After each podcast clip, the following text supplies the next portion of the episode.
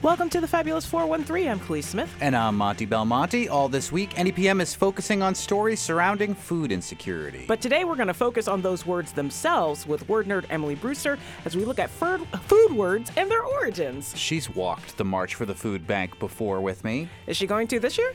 Well, we can hope she'll join us for at least part of those forty-three miles, but we'll see. We've also got a Grammy winner coming to join us on the show. Mister G, beloved by children nationwide, has both a new album and a new book, and he's doing a free show on Saturday in Northampton, so we'll talk to him about all of his adventures a little later in the show. But first, things are afoot over at the Iron Horse. Large, wall-demolishing big things.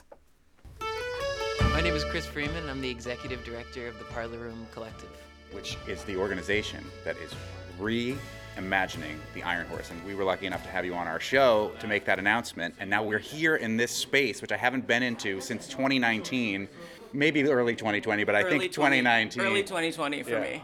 And it is, I mean, I had I was overcome with emotion when I came in here. Kalee, you used to work here. Yeah, I used to work here. I have, you have a different lot. emotions? Uh, well, no, I like I loved working here. I probably wouldn't have stopped if circumstances hadn't like made that happen. People worked here for the love, not for everything else. So what we're announcing today is that the Parlor Room Collective is launching a capital campaign to revive the Iron Horse, uh, located at twenty Center Street here in Northampton, Massachusetts. In total, it's a seven hundred fifty thousand dollars project to improve safety, comfort, and uh, accessibility for all the customers and artists that come through the Iron Horse. In terms of like an enhanced customer patron experience, we are tripling the total number of bathrooms and moving them upstairs. And in order to do that, we're renting the adjacent space right next to here, so eighteen Center Street. Uh-huh. So that will be, as you see here in the drawings, this is where we are here. All this area is the next door space. So you see we'll punch two holes in the wall here, and we're actually going to move the bar out to eighteen, so it'll be kind of an outer bar area with all the restrooms in the back here. So we're going to be going from three restrooms to nine, I believe, here in total, um, including two fully A D A uh, compliant restrooms. Yeah. So then if you move the bar, does that going to increase the capacity of people that would be able to come into shows? We're here? Not sure exactly. Yeah. yeah, we're not we're not sure, but we're, we're hopeful we might be able to get a few more people back here. I'm Randy Kowalski. I'm the uh, board president of the Parlor Room. We're also changing the kitchen layout and and uh, some things there, but the, the the big change is, anybody's ever gone to a show at the Iron Horse, especially one that's sold out, the big line out the front. Oh yeah. And showing up at like an hour and a half or two hours before the show just to get a decent seat. You'll come in before the show, and there, there'll be a pre-show bar that you can come into outside of the rain, um, and then, you know, once sound check is over, we open the doors, people come in and, and fill up the place. But moving the bar is another interesting yeah. idea too.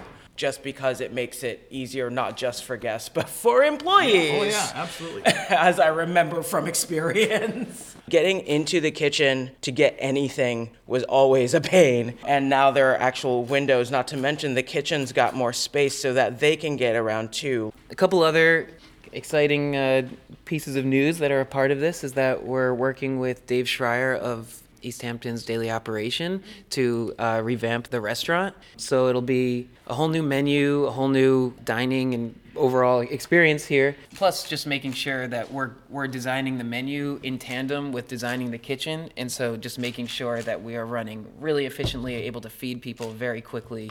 You know, our main goal is still to be a music venue first, but we want to make sure that we're a comfortable music venue and a great place to work. A couple other accessibility upgrades that we have. I already mentioned we're adding these two fully A D A compliant bathrooms. With this additional space here, we're doubling the total amount of handicap accessible space in the venue. So it'll go from currently around twelve hundred feet of accessible space to twenty-four hundred. So then the artist improvements, one that's for everybody is the H V A C system. We're going to be doing a whole system to make sure that it's climate control and, you know, safety coming out of coming out of COVID. We understand how important it is to have not recycling air, but fresh air coming in here and trying to make the place as safe as safe as possible. So we'll be upgrading the sprinkler system and H V A C for a safer and more comfortable live music experience.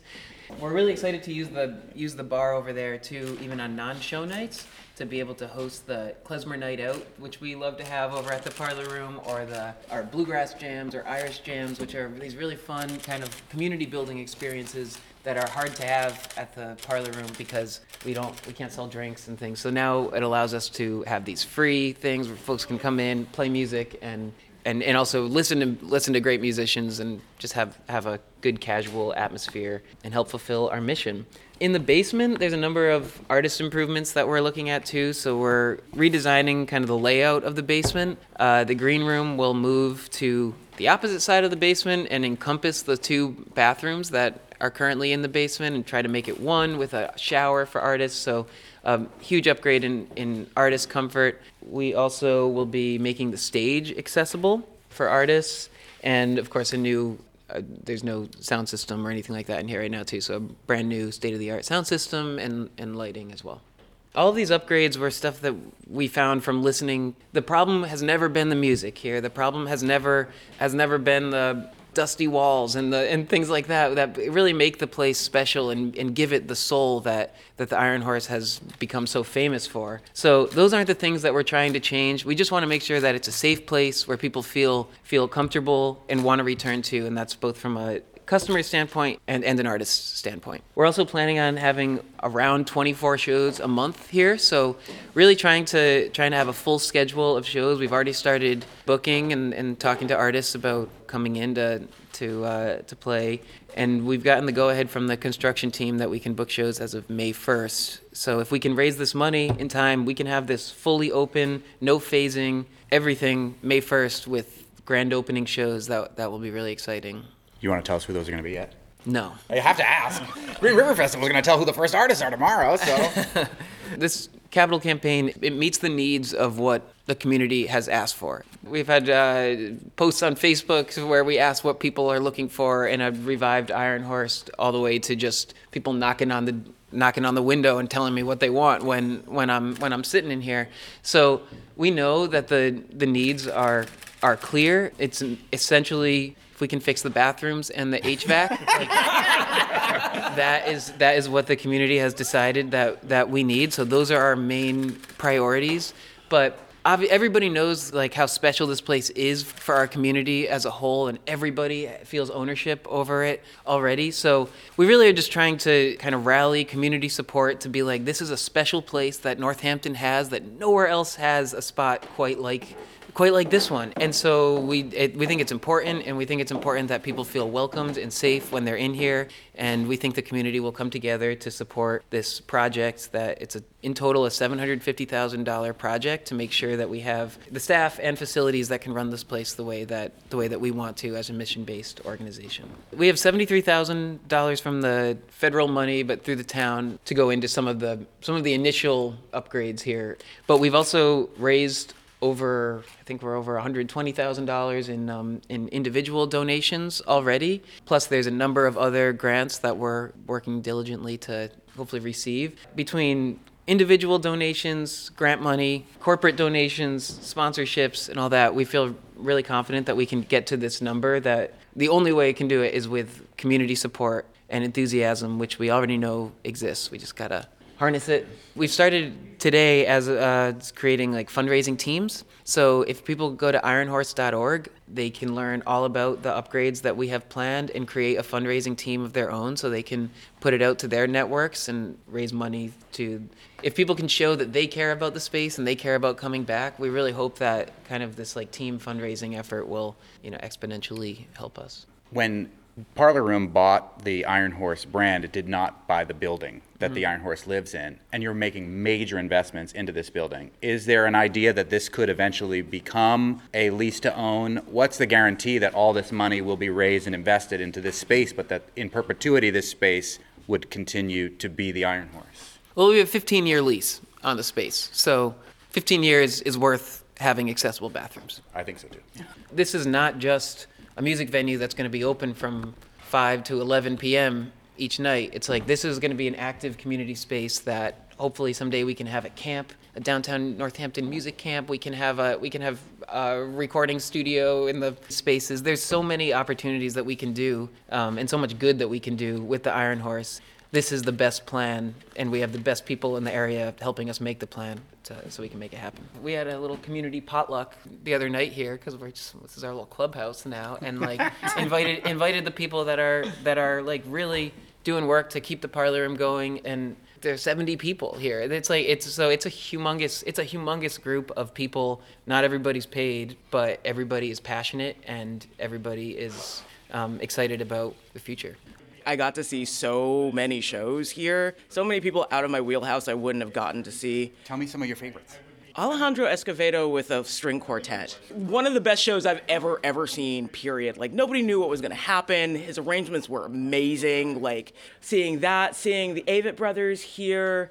Um, I got to see Grizzly Bear here before they got, like, super, super big. I got to see Beck. I was at Beck. That's my number one show here. There were there must have been ten thousand people at that Beck show. No, it was it was it no. was it was a rehearsal show it for was, his tour. For his, it was like he, he was practicing the the material for Sea Change. Yeah. And you test out the material and you see how it works. Yeah. That show got booked. It sold out in like half an hour. Yeah, it was amazing. But at the time, like, I had friends who worked at the Horse and I lived upstairs, so I kind of got snuck in the back to see that show. Wynton Marsalis too. Oh yeah. Oh my God. Four days of Wynton Marsalis. I'd go see Fred Eaglesmith back to back. He'd do like an yep. afternoon show and an evening show, and one I'd show go that to was like mostly both. Trains, one show that was mostly not trains. I'd love it. Wicked, wicked fun. They Might Be Giants. Andrew Bird.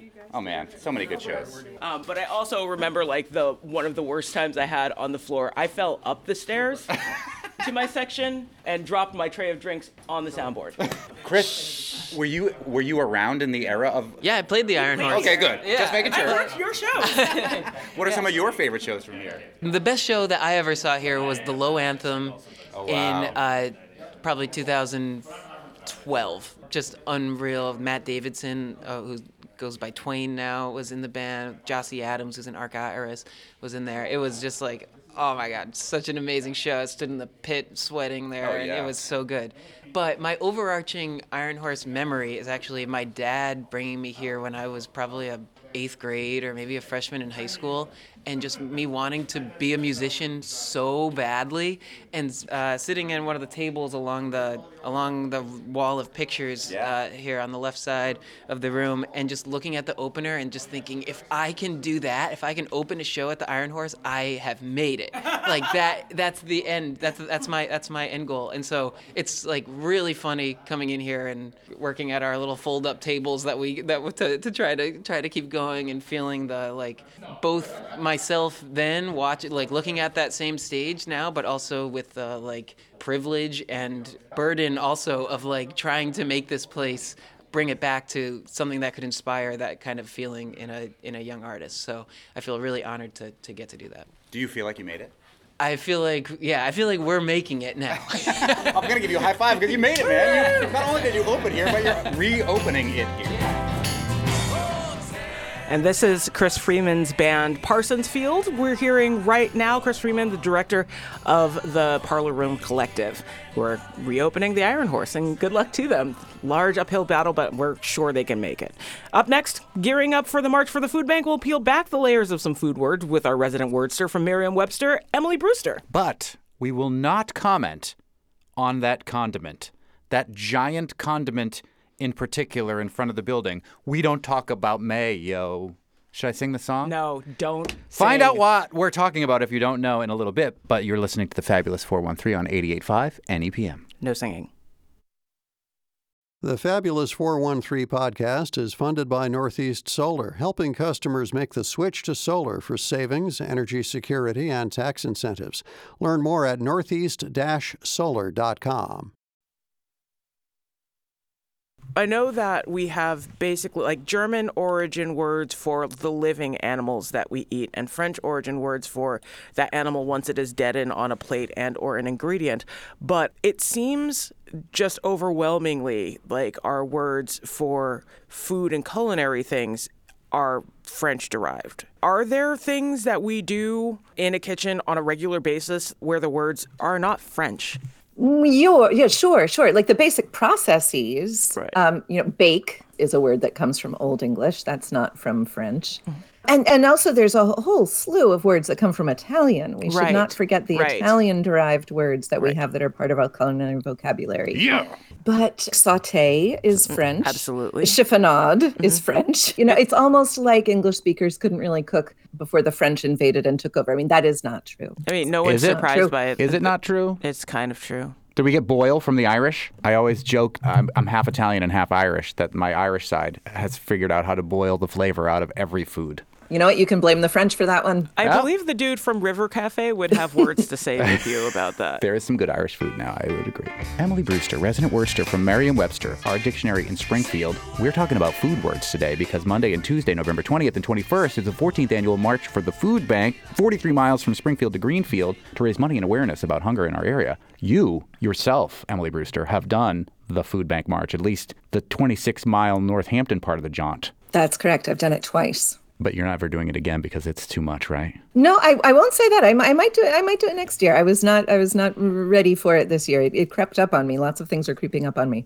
I thought you were one of the people that, like, I've done it. Check that off the list. Like me and skydiving. I had to do it one time. Never need to, never need to do it again.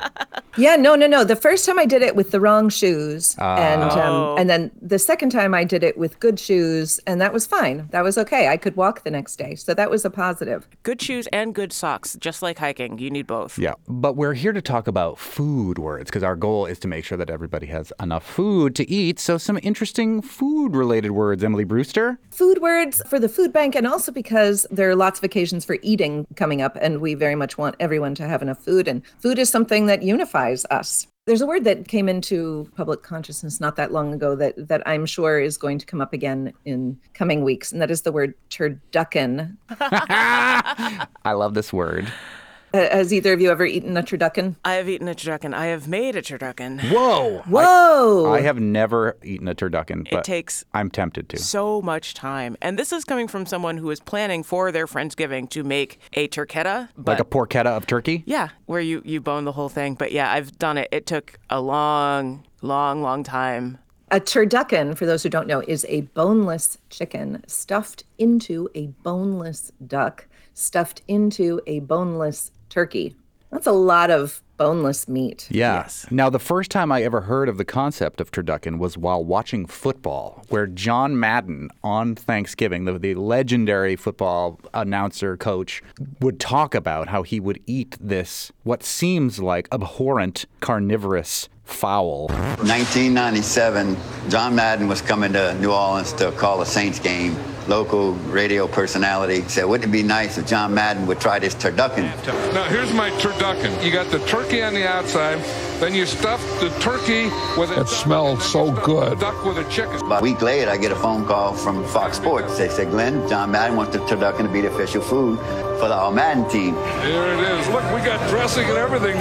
Is he responsible for the word turducken? I don't think so. Our earliest evidence of it in print is from nineteen eighty-two. That's both earlier and later than I was expecting, somehow? Yeah. It's a it's a child of the eighties, which on some level is just not at all surprising. No. Not at all. No. So much excess. Exactly. Where was this first use of turducken that Merriam-Webster has seen? The first instance of turducken, both that Merriam-Webster knows about and that the Oxford English Dictionary has uh, a citation for, is from a Newsweek article in November of nineteen eighty-two. The person who's credited with, with doing this is goes by the name of Prudhomme. I don't know who oh, that is. Paul this Prudhomme, person is not a pillar of Cajun cooking. He is responsible for a lot of the, not promotion, but like the spread of awareness of Cajun cuisine. He has the magic seasoning blend. He That's does. How I know him. Like, and you've seen his picture if you've gotten this seasoning yes, blend before. He was a very round man. Yeah. And apparently, he may have been the uh, the first person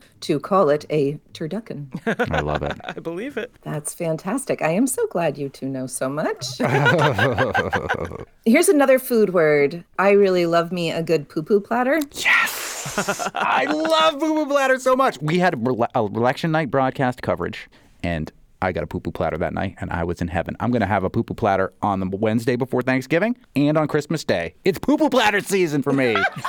It's the most wonderful time of the year. Monty, what's what's in your poo-poo platter? If we're going to a, a restaurant, it must come with a sterno flame in the middle. Right. And then a wooden bowl. That's... Speaking of eighties excess. Oh, yeah, my God, I love this. But here's what I require. Egg rolls, chicken fingers, chicken wings, fried shrimp, crab rangoon, spare ribs, beef teriyaki. Everything except the crab rangoon I'm good with. Oh, I'll have your crab rangoon. That's fine. Yeah. I give them away. Other people want them. I'm going to get an extra order of it anyway. Monty, I think it's really a testament to the draw that a poo-poo platter has, that the first thing you comment on is how much you enjoy eating the food instead of just making some really crass joke about the name. Oh, that's what happens after I eat the food. Exactly. You teed me up for that, Emily Brewster. I was just going to yeah. let it go. Yeah, right, right. Well, we're here to talk about words. And and it is it is a little strange that, like, we're all fine with this being called a poo-poo platter when poo-poo has has other uh, digestive-related meanings Indeed. in our in our language. Spelled differently, Spelled right? The poo-poo differently. platter is P U P U. Yeah, mm-hmm. Which stinks. Any guess for the language from which this poo-poo is borrowed? I'd assume that it was Cantonese or, like, Fujian. I'm probably off. I'm going to guess indigenous Hawaiian language. Monty, you are right. There we go. Because I know that this is more of a Polynesian-based thing exactly. rather than an actual yep. like mainland or Hong Kong area Chinese thing. Right. So, yep. and I, I used to go to a restaurant in Dedham, Massachusetts called Tahiti. Oh, I remember Tahiti. That's where I would get my... It's at the mall. Poo-poo platter. It's very near the mall.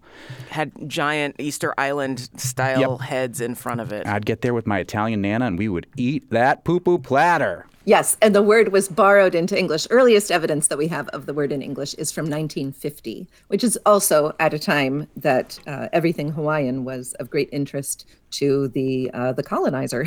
That's also the time um, of the rise of the tiki bar. So that totally makes sense. Yeah. Speaking of words stolen slash borrowed from Polynesian. Yes. On to even something something even more appetizing. This is, I'm being I'm being completely sarcastic in that it's denigrated, you know, and I bet there are good versions of this out there, but it's oh boy, it's it's tough. Um, aspic. I am not familiar with this oh, aspect of, of as- the language. Aspic, it's gelatin. Like you make cold salads slash like formed terrines with it. Yeah. Yeah. Yeah. Our definition says a clear, savory jelly as of fish or meat stock used as a garnish or to make a meat, fish, or vegetable mold. Wow, yes. That's gross. It is It is gelatin. Yeah. It is straight up gelatin. And uh, you mix it with broth when you want to use it in this form. And you layer your things, like, like you'll see terrines. Those weird, gross jello things you see from the fifties, they're trying to mimic what aspic does. Oh, my. And often, you, like, you found it as, like, the top layer for terrines in order to keep them at room temperature a little bit better. So that if you had, like, a salmon terrine that was, you know, like, it's salmon and it's cream and it's out for a little bit of time because you got it out at a party, a layer of aspic will keep it intact for longer. Kalee, I love listening to you talk about this. It's fantastic. Yeah, Kalee's going about food. Yeah, yeah, she yeah, really, yeah. No, we really should, we should do more of this. They became kind of trendy post-World War Two. Apparently, an aspic is also called a perfection salad. Oh, because you're trying to put the pieces in the right place before yeah. it, it buzzes right. and explodes? That's right. They don't move around.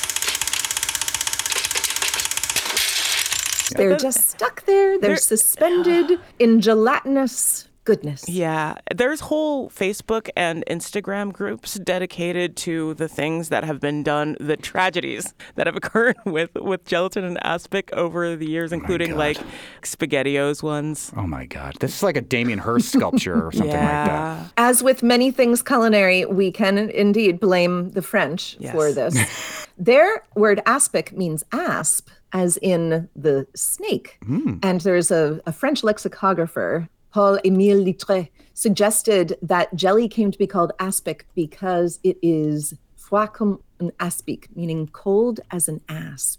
It was one of the ways to preserve the flavor and still preserve the freshness. They can be really pretty. Go check them out. They can. And actually, my mom would occasionally make an aspic when I was a kid, and I, I liked them at the time. Wow. Yeah. All right. We're talking food words with Emily Brewster, resident wordster from Merriam-Webster, in anticipation of the March for the Food Bank this coming Monday and Tuesday, which Emily Brewster has done before, which Kalee Smith has been on the receiving end of my broadcast on this before, and which I will do again this Monday and Tuesday. More food words, Emily Brewster? Yeah, you know, here's an Italian one that may, maybe you already maybe you already know. Where do you think the word calzone came from? Is it the low-cal calzone zone? I don't think there's anything low-cal about any. There's nothing cal- low-cal about But what if there were? But what if there were? It's a whole new spin on Italian fast casual dining. Amazing. Now you of all people like this. I'm going to use low-fat ingredients. Game changer. and I will call my new Italian fast casual eatery the Locale Calzone Zone. That idea is literally the greatest idea I have ever heard in my life. That idea is terrible. It's a joke from Parks and Rec. Oh, no, I don't know the origin of this. I also don't. I also I do know that when I was a kid, we mistakenly called Stromboli calzone for most of my life until my very Italian uncle was like, this is not calzone. Calzone is folded pizza. Yes. What you are talking about, rolled up meat and cheese, is Stromboli. We have all adapted in our Italian-Americanness to the more Italianness of, of that. Well, calzone, it's the singular form, of course, of calzoni, meaning pants. That's hilarious. Pants. Culotte in French. Oh, yeah. Calzone. Okay. You can hear a little bit of the same thing there. Yeah, and I, there's wh- an Italian word for stocking, calza, C A L Z A, that this is that calzone is related to also, and also Latin calceus, meaning shoe. What does folded pizza have to do with pants? I don't know. Is this what the Italian, is this like what Italian pants look like? I mean, if I we're talking like Renaissance style pants, then I guess I can see it. Maybe. But you know, another idea that's been proposed is that you can carry it around while you're walking in your pants. You know, like it's, you don't, you don't, you don't need utensils, but I don't know why that means pants. You've heard of Northampton and Amherst's pita pockets. Now it's time for pizza pockets right next to the Locale Calzone Zone. Wait, wait in downtown don't pizza Northampton. Pockets already exist? Isn't it basically Totino? Maybe, probably. They're a microwavable food stuff. Yeah. Probably I mean, also lo- from the eighties. Loosely food stuff. Yeah, they, they come in a bag in the frozen section. Hot Pockets for sure. That all makes sense. A Hot Pocket is pizza in your pants. When you want a hot meal without a big deal, what are you gonna pick? Hot Pocket. Oh, goodness. I mean, I mean, it's a calzone that you could easily store in a pocket of your pants. It might oh. be fun to bring calzone in my pockets on the march as like a, a, a little boost of energy. What's another food word, Emily Brewster? Tapas. Spanish. Oh, yes. It derives from the Spanish noun tapa, meaning cover or lid. Any thought on why this would be? Like on tapa spaghetti, all covered with cheese. No. I lost my poor meatball when somebody sneezed. That's a different country. I thought it was because of the way that tapas are laid out at the bar when you get them. They're little plates. You get the little plate. They have a little cover at the bar. But I might be wrong about that. Yeah. Well, nobody knows for sure. So you might also be right. But another idea is that, and again, tapas, just to be clear, are appetizers usually served at a bar. But it's thought that in Spain, they would sometimes put a piece of bread or something over a person's drink when the person stepped away from their drink so that dust or flies wouldn't get into it. I mean, and maybe they would like put some sardines on top and a smear of butter. And, you know, then that, mm-hmm. then that became tapas, I Oof, guess. Yeah, that sounds so good. It's the lid for your drink that you can eat. It's an edible lid. I want a sardine and butter lid for my drink. Yes. That... Maybe a little tomato in there. This one, I, I'm guessing you both know. Burrito. Little burrito. Don- little donkey. Little donkey. Little donkey. Why? Look at it. It looks like a little. It looks like a donkey? A little rolled up fatty thing. It's like Cheech and Chong made it. Wow, man. That's some heavy shit. Wow. So you mean if you gave it a head and legs, it would, any burrito would look like a donkey? Look like a little donkey. Yeah. Maybe. Yeah. Some people say that it has to do with the um, resemblance to bedrolls that maybe a donkey would carry if okay. it doesn't actually look like a donkey itself. But then there is a particular story that during the time of the Mexican Revolution, so in the like nineteen teens, supposedly there was a food vendor by the name of Juan Mendez who used a donkey to carry his food. And to keep the food warm, he would wrap it up in flour tortillas. And people looking for this fellow's offerings would say that they were looking for the burrito because he had this donkey that he was using to carry his food. Oh. I love that. I love that I like too. that more than they yeah. kind of look like cute, fat little donkeys. Yeah, send it right up, man. We're really hungry. Okay, donkey smell. Yeah, it's nice, but there's no real there's no real evidence of it. It's a legend. It's possibly true. These things don't always get documented in a way that is usable for an etymologist, but that is still right. worth noting. And I think our Mexican friends would love to tell you that burritos are not really Mexican food so much that they are more California food, but with a Mexican flair. What about the word taco? I do not actually know the origin of Me this. Me either. I'm trying to think of any other word in Spanish I know that would look like taco, but it's really just its own thing. It's mm-hmm. its own category of glory. It exists in a dictionary all unto itself. Seriously, tacos are the best. My information tells me that in Spanish, taco, that word can also refer to a stopper, a plug, a billiard cue, a cleat, a shoe heel, And also to a taco, an edible taco. That word, the same word can apply to all those different things. Hmm. All of the other ones have like an onomatopoetic kind of idea behind them that they make a click. Oh, yeah. P- a plug, a stopper, or like a... a little stopper for your hunger. Pool cue, heel, all those things make a little click. Maybe tacos, yeah. They click with so me. One of the of the more compelling theories is that the plug meaning is the connection between the edible taco and the other tacos. The idea is that in eighteenth century, Mexican miners would make explosive plugs by wrapping gunpowder in paper in a way that looked like a taco, like the food. You know, first they made this explosive, they call it a taco because it's a plug and it's, it's you know, paper with, with gunpowder in it. And then they make something that looks like that to eat, and they also call it a taco, which means that a taco gets its name from an explosive. Which also makes a very clicking sound. Flavor-wise, it makes sense to me. This is the perfect tie-in because one of my favorite marchers for the food bank is Oaxacan chef Neftali Duran, who leads Team Taco on the march for the food bank to raise money for the work that they do there. And one year brought a giant, what looked like a Don't Tread on Me flag, but had a Sasquatch on it holding a taco. It was like the Sasquatch Don't Tread on Me taco. Uh, uh, yeah. I love it. Now, it's he so may good. know another theory. There's another theory about the word taco is that it is not Spanish at all, but that it comes from the Nahuatl tlajo, meaning half or in the middle. That makes way more sense. It sure does. It does make way more sense. And I wonder if he might have some uh, some inside knowledge about that in particular. Well, we're going to um, ask him on the March we... for the Food Bank on Monday and Tuesday. Yes, dude. Well, thank you, Emily Brewster, for your years of service to the March for the Food Bank yourself on the on the march and raising money, and Merriam-Webster's involvement in supporting the food bank as well. And uh, thank you for elucidating all of these food-related words for us in anticipation of the March for the Food Bank this Monday and Tuesday. So fun to talk about food with you, and thanks to all the marchers and to you, Monty, for making this march happen year after year.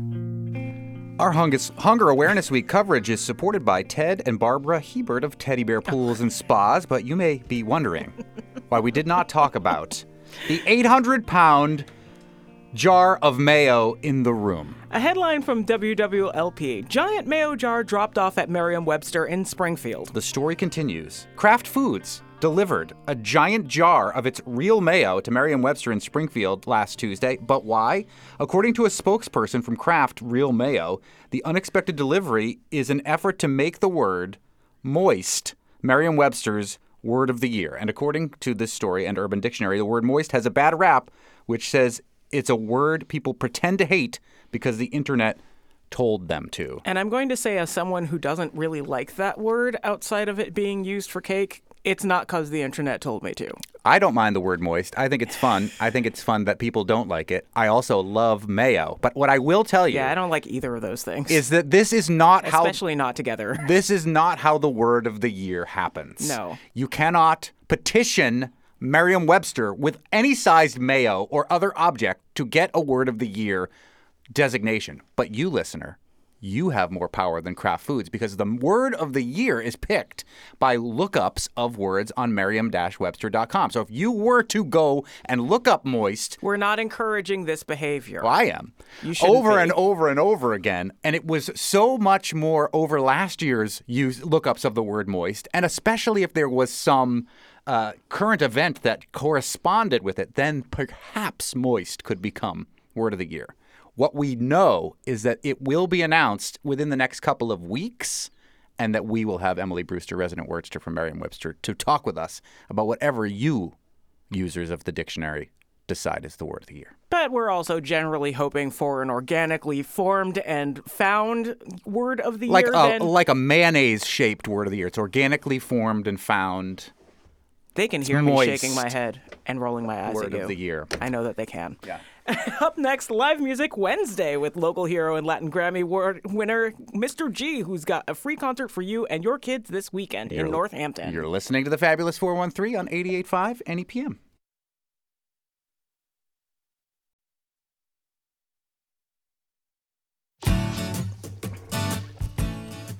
Welcome back to the Fabulous four one three. I'm Monty Belmonte. And I'm Kalee Smith. Ben Gundersheimer is a Latin Grammy Award-winning artist, author, activist, and educator. Hailed as a bilingual rock star by the Washington Post, he was originally dubbed Mister G by his young students while pursuing a Master of Education degree. His dynamic, bilingual performances aim to dissolve borders and foster cross-cultural connections. Mister G is also the author of Señorita Mariposa, Lila Tove slash Goodnight, and How Many Squirrels Are in the World, all of which are based on his original songs. He lives here in the four one three with his wife, Catherine, whom I almost exclusively call Missus G, just for the thematic purposes, as she is often part of the show. Mister G has a free show in Northampton this Saturday, November eighteenth, at the family-friendly time of eleven a.m. at John M. Greene Hall in Smith College. And it's free and fun, and if you've never been to a Mister G show, uh, especially if you have kids, you're really missing out. Thanks for coming here to the Fabulous four one three, Mister G, Senor Hey, as I like to call you. Great to see you guys. Thanks for having me. Uh, if listeners may remember Mister G, who ha- played at our Asparagus Festival uh, many t- more than once, I think, right? Absolutely. Yeah, so the N E P M Asparagus Festival that happens on the Common there. Uh, before we hear a little bit from the new album, talk about the book that corresponds with this new album. Which came first, the chicken or the egg? No. So the book came first, but it's it's a little bit of a convoluted answer because all my books originated as songs. So there was a song called We'll Make Things Better Together. It was adapted as a manuscript, and the book came out in May.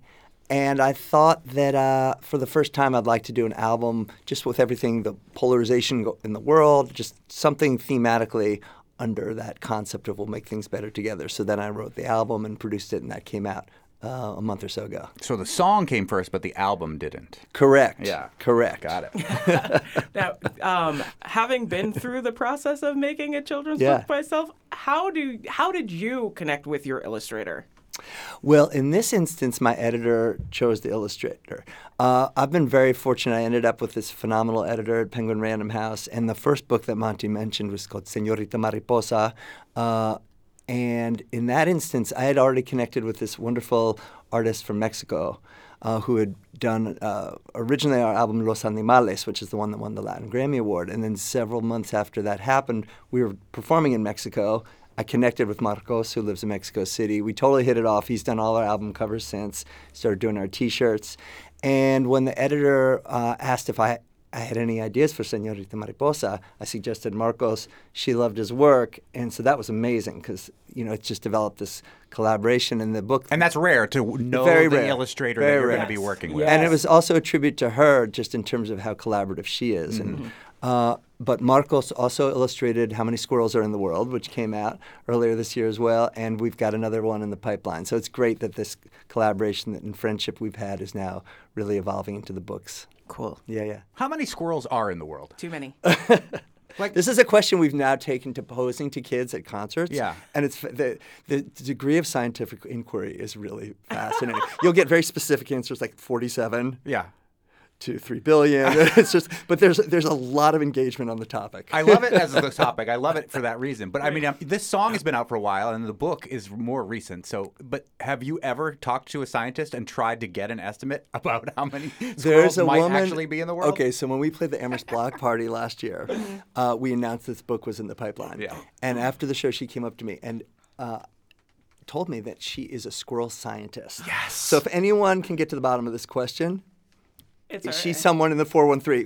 Perhaps a great guest. I think next time you come on, we have to bring on the squirrel yeah, yeah, yeah. scientist. Got to get to the bottom of it. Try to break this down. I feel like it's going to be your equivalent of the sun, like Why Does the Sun Shine song by They Might Be Giants, just the evolving answer of how many squirrels right, are actually right. yeah, in the why world. Do, yeah, Why Does the Sun Really Shine, the follow-up song to it. Yeah. Well, should we hear a song? From, we should. Can we hear the song We'll Make Things Better Together? Because I think so many of us are hearing the news here on N P R and N E P M. And uh, we often don't know what to do with it. And what I feel like so many times is I go to music when I don't know what to do yeah. with these kind of big and heavy, terrible things that are going on. And the book is a great way of talking about communities coming together. So maybe it's exactly what we all need. Happily. So just a little shout out to the illustrator of this book I didn't mention. Her name is Dao Fumirik, originally from Thailand. She lives in Denver now. And she just did a beautiful job bringing the the words on the page to life. And on the album, um, it features Masamba Diop, who, yeah. I was going to bring up your collaboration with okay, him. Okay, yeah. So just Masamba uh, as many of you know, is a wonderful talking drum master from Senegal. Um, so there's actually a video on our site of us playing the song like the day I had written it, when we were just like pulling it together.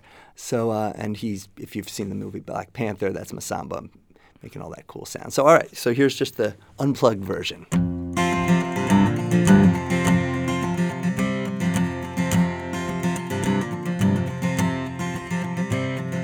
Wake up with the rising sun, so happy that the day's begun. There's so much to do today, now we're up and on our way. Everything is better, we're better when we work together. At the park there's work to do, lots of friends are helping too. Recycle bottles, pick up trash, clean this place up in a flash. Everything is better, we're better when we work together. Everything is better, we're better when we work together. We tend the garden on our knees, say thank you to the honeybees. Fruits and veggies everywhere, we've got so much enough to share. Everything grows better, we're better when we work together. Everything is better, we're better when we work together. And we love to dance and clap and sing, making music is our thing. Drums, maracas, and guitars, we're a band, we jam like stars, oh.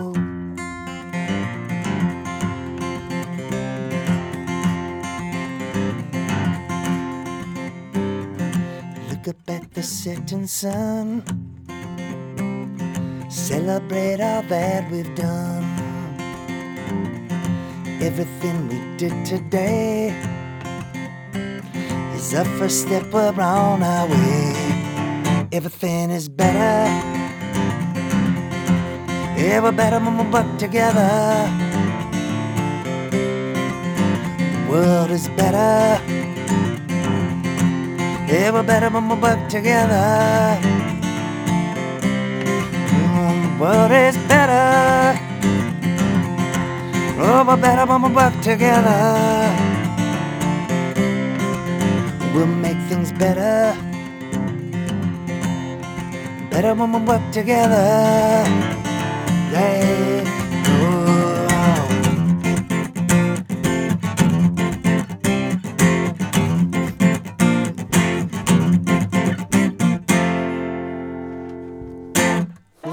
Hero, Latin Grammy Award winner from right here in the four one three, Mister G, who has a show for free at John M. Greene Hall this Saturday at eleven a.m. N E P M is a sponsoring presenter of that show. Do we have to fully disclose that? Yes. Do we? Yes. I guess so. It doesn't hurt, right? No. Yeah.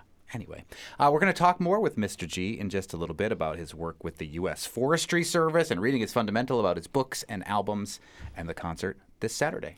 You're listening to The Fabulous four one three on N E P M.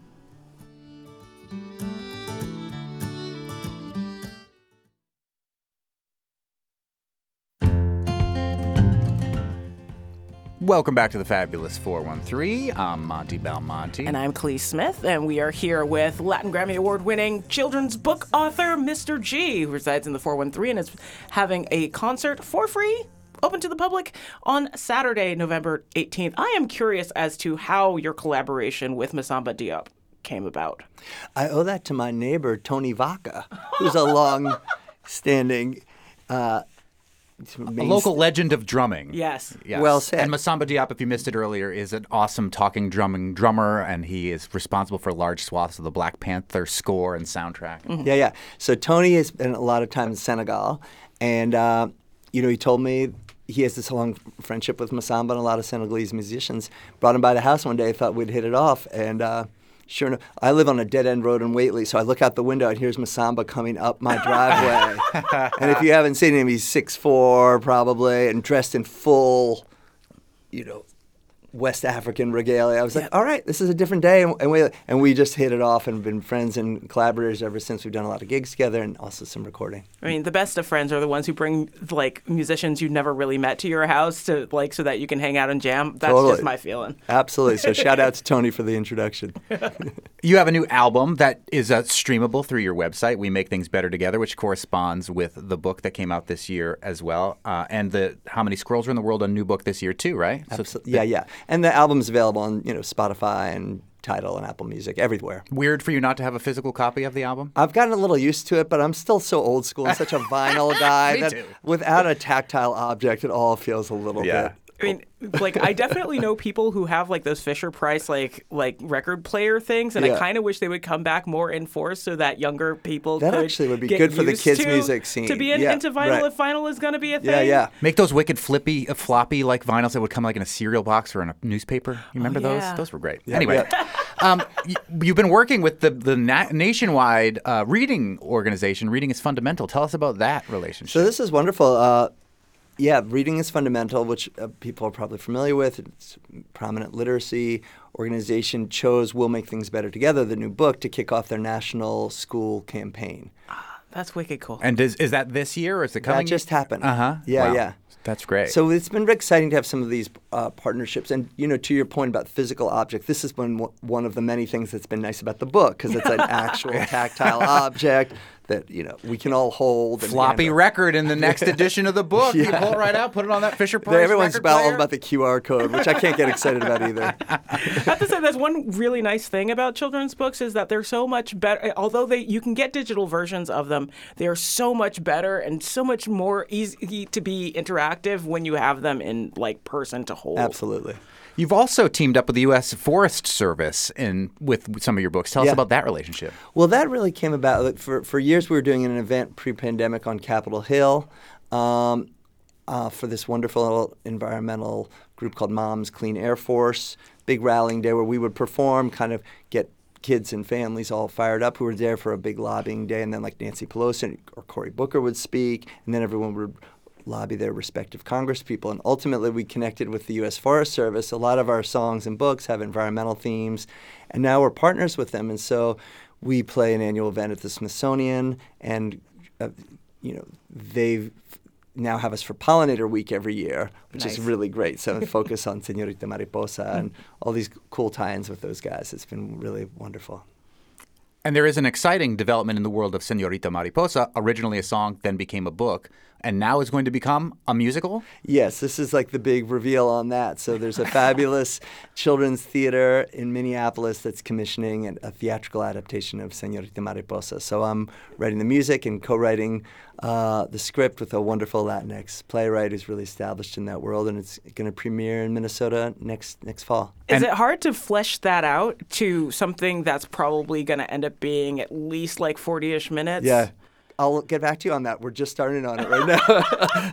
Well, I'm assuming it'll be challenging, Mariposa but it's also means, very exciting. Mariposa means butterfly, and there's already been a Madam Butterfly on there stage. There you go. So very different plot. I'm sure. But, I mean, it's it's just super exciting to, to, to explore new media. And uh, they've got this whole immersive concept, so they're also licensing the art from Marcos. And so the concept will be to bring and have uh, projection and animation. So the butterflies will take flight in the theater. And so I think it's going to be this really cool multimedia immersive thing. But w- the actual script, I'll get back to you because I got to start working on it.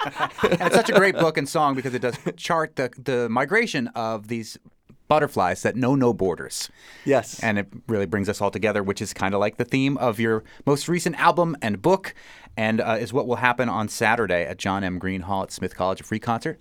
Sponsored by New England Public Media. Thank you, Mister G. Thank you. From Whately, Latin Grammy Award winner from right here in the four one three. Thank you so much for joining us today. Great to see you. Thanks for all your support. Sure, and do go out and check out his free concert on Saturday, November eighteenth at John M. Greene Hall. Tomorrow on the Fabulous four one three, Hunger Awareness Week continues when we talk with Students for Anti-Hunger who are addressing issues of food insecurity with the student body at UMass. You can hear how their many programs are helping the small cities work of folks on campus.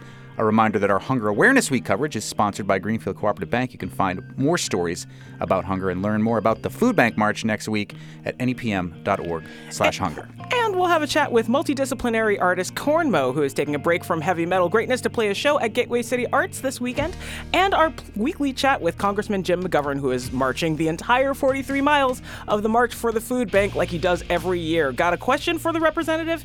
Email us at the fab four one three at N E P M dot org. I'm Monty Belmonte. I'm Kalee Smith. We'll see you tomorrow on The Fabulous four one three.